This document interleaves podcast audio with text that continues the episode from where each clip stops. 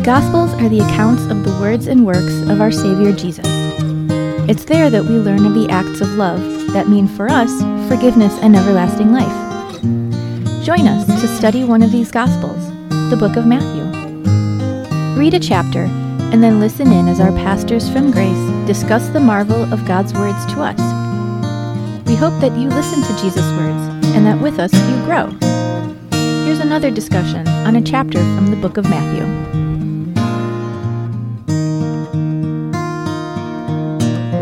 Back, podcast listeners, to another episode of Most Certainly True podcast. I'm Pastor Brian Hockman, and I'm here with my friend and colleague, Pastor Jim Huebner. How are you today? I'm fine, Pastor Hockman. Good to be with you. Another Yeah. podcast and having some fun zipping along through this fabulous gospel account by Matthew.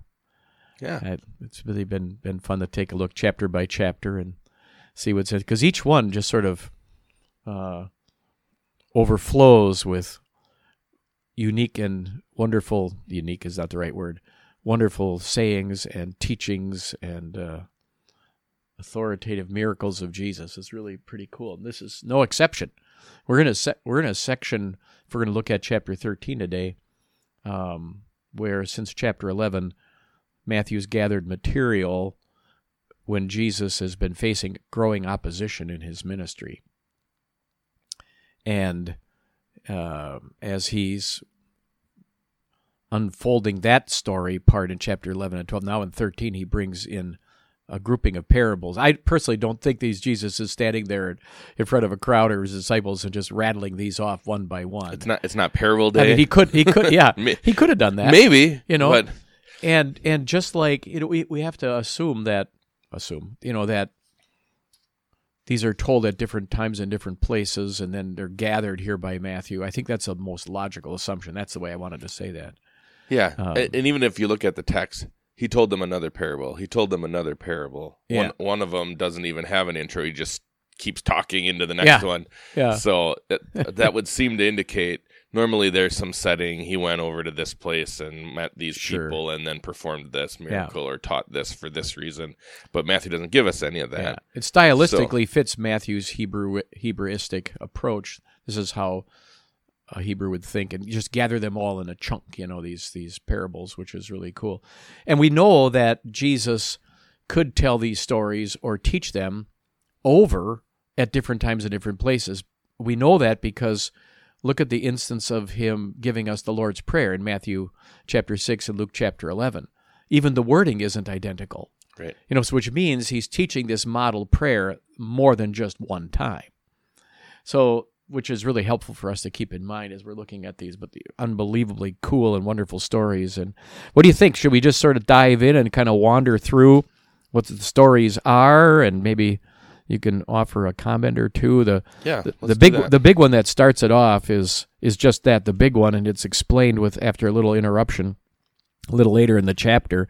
But this is the classic story about how the Word of God works. I just think, and doesn't it go to the question that is on the minds of people over centuries and would be on our, you know, and there's really no uh, rational way that you can explain how this works. In other words, why do some people end up in heaven and some in hell? Well, God is the one, if you're in, in heaven, who did it, and if you end up in hell, it's your fault. And how connected to that is how come the Word of God works on some people and not on others? Well, it's not the Word of God's problem. It's powerful. It's not God's problem.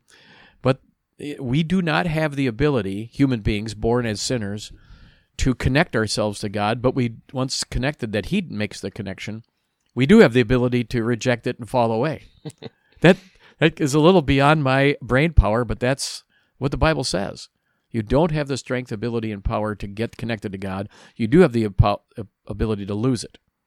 I would always ask a little trick question in Bible Yeah. information class. What awesome power do you have when it comes to um, faith in your heart and to reject it? That's the power it's- you have. it's- yeah, yeah, you, you have no power except you can reject it. right. Yeah. And that was always Yeah. a, a good. It would cause people to stop and think, and then gave the opportunity to to have that teaching moment that Yeah. it's not you on both sides or God on both sides. It's God who gives you the Yeah. the faith and the blessing. Um, your only power is to reject it. Yeah. And we know he does that through means. In other words, the good news of his love in word and sacrament. So here's the illustration story. Jesus just lays it out there. This is how it works. The seed is powerful. It works. Yeah. But if it isn't going to be producing what we normally would think, it's not the seed's problem. It's the ground problem. It's the, you know, And and how many times has this picture been repeated in preaching, in just dialogue, in our hymnody, uh, talking Yeah. about the scattering of the seed, of the Seed, yeah, gospel? That's yeah. just an allusion to this parable here that's been multiplied. Over and Millions over. of and- and It's times. often, off, Bec- uh, many times, very often, Well, and it's it's- wonderful. it's so picturesque and Yeah. it, it gets exactly to the heart of the point and Yeah. in such an easy to understand way. And the interesting thing about it, when you get to the end with the good soil, it doesn't mean that the soil was in a good soil. Is that that caused the seed to sprout and grow? The seed, the, the seed is the one that you know makes things happen. It's just dirt. I just think that's a fun parable that Jesus tells to illustrate how His word works. But you know, buried in, buried, and you know, woven Uh, in. buried. Yeah, yeah. There you go. Sorry. Yeah. Planted, Freudian planted, slip, yeah, right. Planted in here. planted in here, woven in here, is the whole business of you know what is it? Why does he speak in parables? And it's you know the quotation from the prophets, um, from Isaiah about you know people's hearts, if they don't hear, that's their it's on them, and so he'll use parables. This is always a head scratcher for me. think I can remember I was you know say, I think it's puzzling for people. Yeah. Why didn't he just come out and say it? it was puzzling for the disciples. Yeah. He says, actually, these parables that I'm telling you as a as believers, it will help you understand more the richness of my love. They will illustrate and help you. But if you're an unbeliever, they're they're going to make you even more of an you know they're going to drive you away. It's a it's a stern preaching of God's law when he uses parables. And that that is in scripture too, right? Law and gospel are both there. Yeah. Sometimes you could read like that prophet Isaiah and and come up with the impression like Jesus was hiding the truth from people. Yeah. Um, and I think it's Jesus' intention wasn't to prevent people from understanding, uh, but those that in unbelief have have chosen that path, Right. have chosen to reject it, then here's the here's what you get. Yeah this is what happens. It's kind of like moses dealing with pharaoh god dealing with pharaoh you know? You don't want to listen? All right. You know then now you can't. Right. you know you're that's uh that is that is interesting that woven into this beautiful story of the power of god's word is this uh, proclamation in a way of law that that uh, those who reject all right now that's on you and it's going to be even harder for you really amazing I didn't look up the um, the psalm quote that comes up later in um, in verse thirty five. I didn't look that up in Hebrew, but I thought it was interesting that even the, the psalmist is is predicting that Jesus is going to open his mouth in parables. yeah So And Matthew, of course, being uh, part of his style, would be getting Old Testament scriptures and quotes it here. right, don't be surprised that this is Yeah. what this is the way that the Messiah is going to preach. He, he actually it was is- foretold. Yeah. And of course, as the parable is going to be explained later, it wedged in between, you have the the weeds parable about you know what do you do if you if you're dealing with unbelievers? Well, you can't look into hearts. You know, just wait. God will handle this in the end. Here's the harvest coming. Yeah. Right. God Yeah. will take care of separating the weeds from the wheat um, on the last day. That doesn't mean we're not going to be concerned about those who struggle or those who either unbelievers or they're weak in their spiritual life. We care for them, we love them, we but you know, finally in the end, we're not the ones to be the judge. God will be that. Right. Really, don't you feel like like Jesus is directing this towards the believers that want their life just to be a little bit easier? Like if I could just get, if I could just get rid of some of this bad influence, if I just didn't have to deal with Yeah. the unbelievers in my life, then I feel like my my life would be a whole lot better. Uh, and to, to I see Jesus preaching and teaching this to to those kinds of attitudes. Yeah. Jesus, how come you're not giving me this glorious and sheltered and protected and, and blessed life? Um, after all, I'm a believer. Well, no, there's going to be the Yeah. impacts of sin and unbelief and unbelievers around you. Um, you don't get to get taken out of that and, and planted in just your little kingdom Yeah. field, um, but rather there's Life will be messy yeah, there's going to be weeds and wheat. Um, together. Yeah. And on the backside of that, that that gives us what an outreach evangelism opportunity. If we're weeds among wheat, well, we have a chance to actually affect them Yeah. By proclaiming the love of our Savior. And Right. What we what we think might be best or what we might want um, isn't what God wants, and it's Yeah. not kingdom minded. It's me minded. Right. I Right. want to have peace on earth. I want to have you know all this heaven and um, here and now. Yeah. I want to be free of all of these in- influences. But Jesus says, no, you're still in the world, and in fact, I've put you in the world so that you can share this gospel, so that others can have what you have. The time for the separation will will come, uh, Yeah. but for now, there's work to do. Which does make some logic then the way Matthew coordinates and brings these parables that may have been taught at different times and places, but together because there is some kind of a sequence, right? So he's talking about what's the tool we're going to be using. It's the word. Go ahead and share it, and and its results are not on you. You just have the job of sowing. And then, well, I want my life to be easy and perfect, and I don't want to deal with it. No, you're going to deal with it. You're going to have weeds in your life and people around you who are. So then, well, okay, Lord, I guess I, now that you know that evangelism outreach theme, then we're to the next couple parables where the kingdom does grow both externally and internally Right. when the word of God is working. It, it you know the next couple parables fit that with the mustard seed and right and the yeast, so it grows externally and internally, and that's what the word will do. It's they're all linked at the power of the word of God. I think that's pretty cool. And the bottom line would be then, well, where do we then find our true joy? And that's the next couple of parables, which are rather unique to Matthew, uh, just like the weeds parable, weeds and wheat, the ones about hidden treasure and pearl, we don't find in the other gospel writers, are rather unique. But um, that has to do, well, okay, now how do I help anybody else or even myself? How do I end up in the kingdom of God and his sphere of love? He did it. It's all by grace. Those are beautiful little stories that Jesus puts in there. Recognizing the value of it, and Yeah. um, once it's yours, you should go to great lengths to keep it. Right, you should go to great lengths to to nurture that faith and rely on on His power.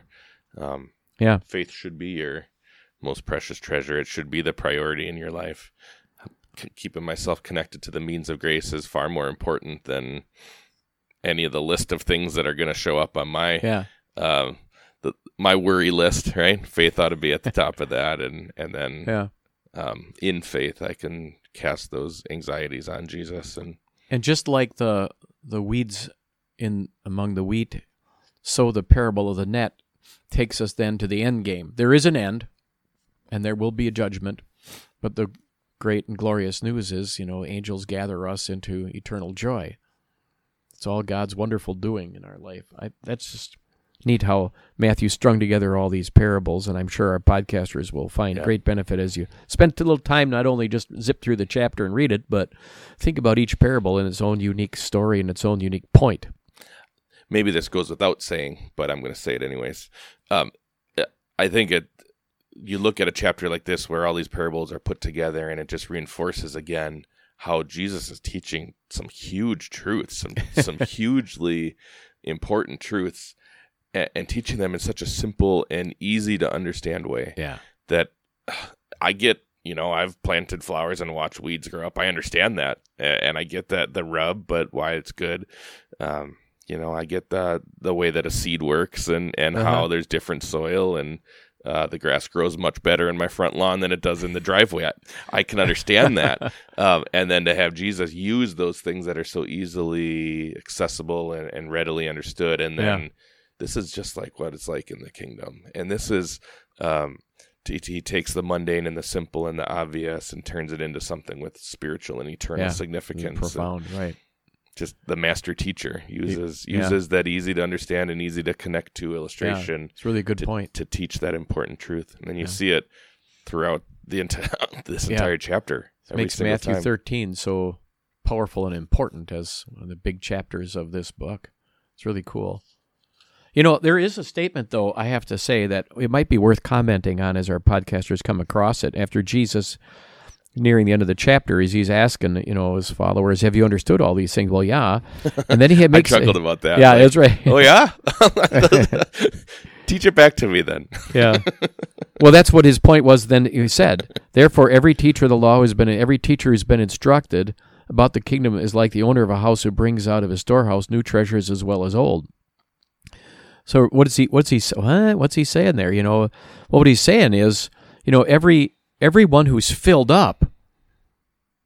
That's why he asked the question. Do you get this? You know, you're filled up, filled up by all these truths that Jesus is bringing by way of parable, and now you'll have this storehouse, and you'll be able to bubble out and uh, unload it.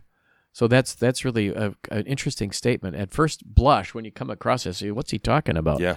But yeah, Now, guess what? You're going to be a teacher. Yeah. this, these are truths that you're going to have the privilege of sharing.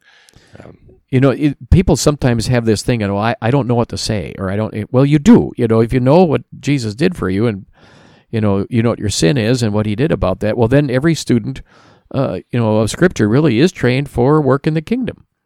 And uh, it's just really, you know, the storehouse is so well stocked by the truth that Jesus gives us that you can't help unloading it, is really what he's going to bring out of his storeroom new treasures as well as old. What do you think he's talking about when he says new treasures? I think the old is easy to understand. This is Yeah. the truth that that's always been the truth. Would a new treasure be um, a way to make that relatable for a new individual, Yeah. or, or bringing those old treasures into a new setting and, and packaging them It's- in a in a yeah, way it's that not new good news about Jesus and what Right. he did, but you know, you're you have the the uh, truths of what God has done, but they're they're new every morning. They're fresh for the person you're speaking to, right? You Right. know, so I see in this also like ways to apply them. You know, when I've got the friend who yeah, who who needs some gospel encouragement that becomes new to them. it's Uh, a new right? situation, right. right? Every time you come across it. So um, that's how I've understood that. That phrase has been used in our circles, in our Lutheran circles, in our WELS Lutheran circles, for different essays and things. When people are, uh, I can remember a symposium on uh, aspects of the delight of gathered worship, treasures new and old. You know, so there's aspects to our worship that have been around for centuries, and especially the good news. But the new good news is still new and fresh in our hearts, and that's not anything strange or unusual or different, new in that sense. But uh, it's always fresh and refreshing. Which then, you know, as a as we wind up this chapter, it's a part of the chapter 11, 12, and 13 where Jesus faced opposition and it, you know in the end he's still teaching his followers about what it's like to live in a real world but then facing opposition is what the chapter ends with which again matthew not being as chronological as others it's a reference to his being rejected from his hometown in nazareth but that happened at the end of year one beginning of year two of his ministry. And chronology for matthew it's not the point. The point is he had to face opposition even from people of his own hometown. Sure, but it's good to have a uh, a flag in the ground there to yeah to be able to uh, kind of identify here's what here's what what Matthew is talking about and, to be able to put that on the timeline. right Um, especially as you're cross referencing, we mentioned that some of these parables were in some of the other gospel Yeah, and uh, some not writers and some not. Yeah. So yeah. to to be able to have how how you're going to line these up if you Yeah. have the chronology of the the four gospels. we'll save it for the next uh, podcast episode. But what a way to end the chapter, right? When he talks about people in Jesus' own hometown, he didn't do any miracles there because of their lack of faith. What a sad, sad commentary on the state of the people from his hometown. Yikes! You know, they had the Savior in their midst and stuff, and then It's interesting that uh, brothers get get listed off by name. Aren't his brothers James, Joseph, Simon, and Judas? Um, I think that speaks a little bit to the, I didn't. question. Yeah, I didn't know if we needed to be in this context, but maybe it's worth referencing that his brothers sisters are mentioned too. That Mary and Joseph very likely had other children. We can't prove that because we've used this before, maybe in podcasts. I know I've said it in Bible classes because the Greek word for brother or you know sister can be wide enough to include cousins. Sure. So you can't prove, but it's logical, especially since you get the reaction they had. You know, they grow up with them just like fellow townspeople, and they're, well, what do you mean? We played ball with you. We, you it, know, it would be awkward to say we know this guy's cousins. Yeah. Right. Yeah. Uh, but but rather he's talking about we know these the close relatives. We know the so it would seem the brothers in the more Yeah. traditional sense is And you get- likely You what get the, the, reference in John's Gospel, chapter 7, about his brothers not believing in him. You know, then later on they came to faith and trusting in Jesus when the crucifixion resurrection happens. Then we have that, that his brothers, half brothers, even our Bible writers, it's generally understood that the gospel writer, the, the gospel writer, the letter of James and of Jude are his Our brothers, half right? brothers. Yeah, so that's pretty neat to see. And that James mentioned here ends up being the synod president of the early church too, and that's pretty neat to see this Yeah. turnaround. That's Acts. Is it fifteen? Yeah, yeah, Um, the where- synod convention. Yeah, yeah. But um, sad to see the reaction from the townspeople regard because they knew him growing up, and to hear this comment. But yet, everything Jesus said and did in this chapter, we know is Most, most certainly, true.